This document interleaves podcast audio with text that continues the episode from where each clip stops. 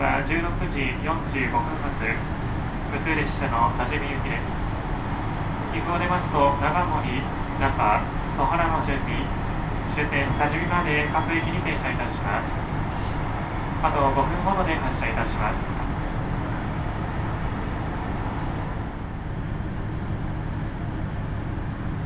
車は16時45分発普通列車の多治見きです。岐阜をますと長堀中、小原の順に、終点多治見まで各駅に停車をいたします。あと1分ほどで発車いたします。ご利用のお客様はご乗車になってお待ちください。レギュラー633番を多治見、水軍ソファーのステーション。